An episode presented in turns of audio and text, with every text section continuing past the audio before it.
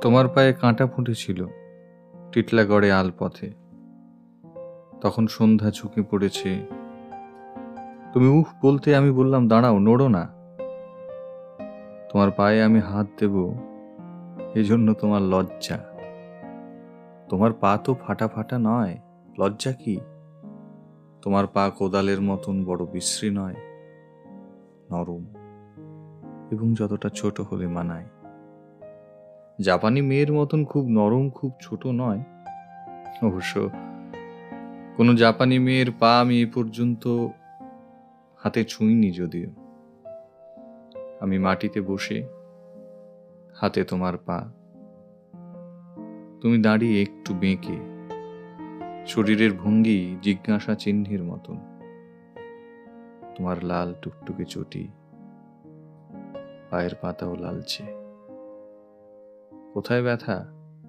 যেখানে কাঁটা ফুটেছে, কোথায় কাঁটা? আমি জানি না।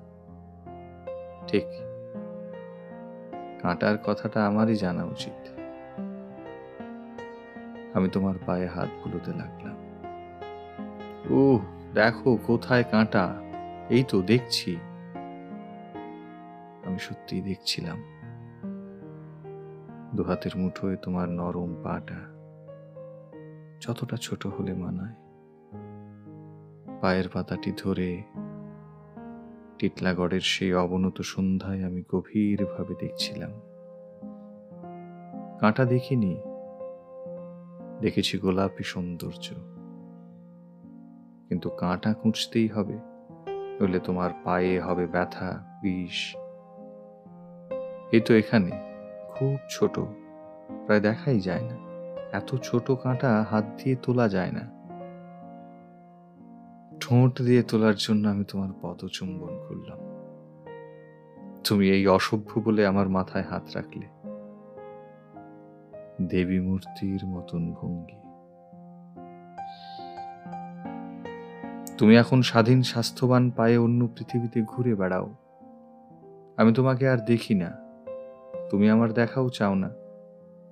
জানি না তোমার পদতল এখনও গোলাপি কিনা, কিন্তু সেই ছোট কাঁটাটা আমি রেখে দিয়েছি খুব গোপনে, খুব ভেতরে লুকিয়ে। প্রায় টের পাই,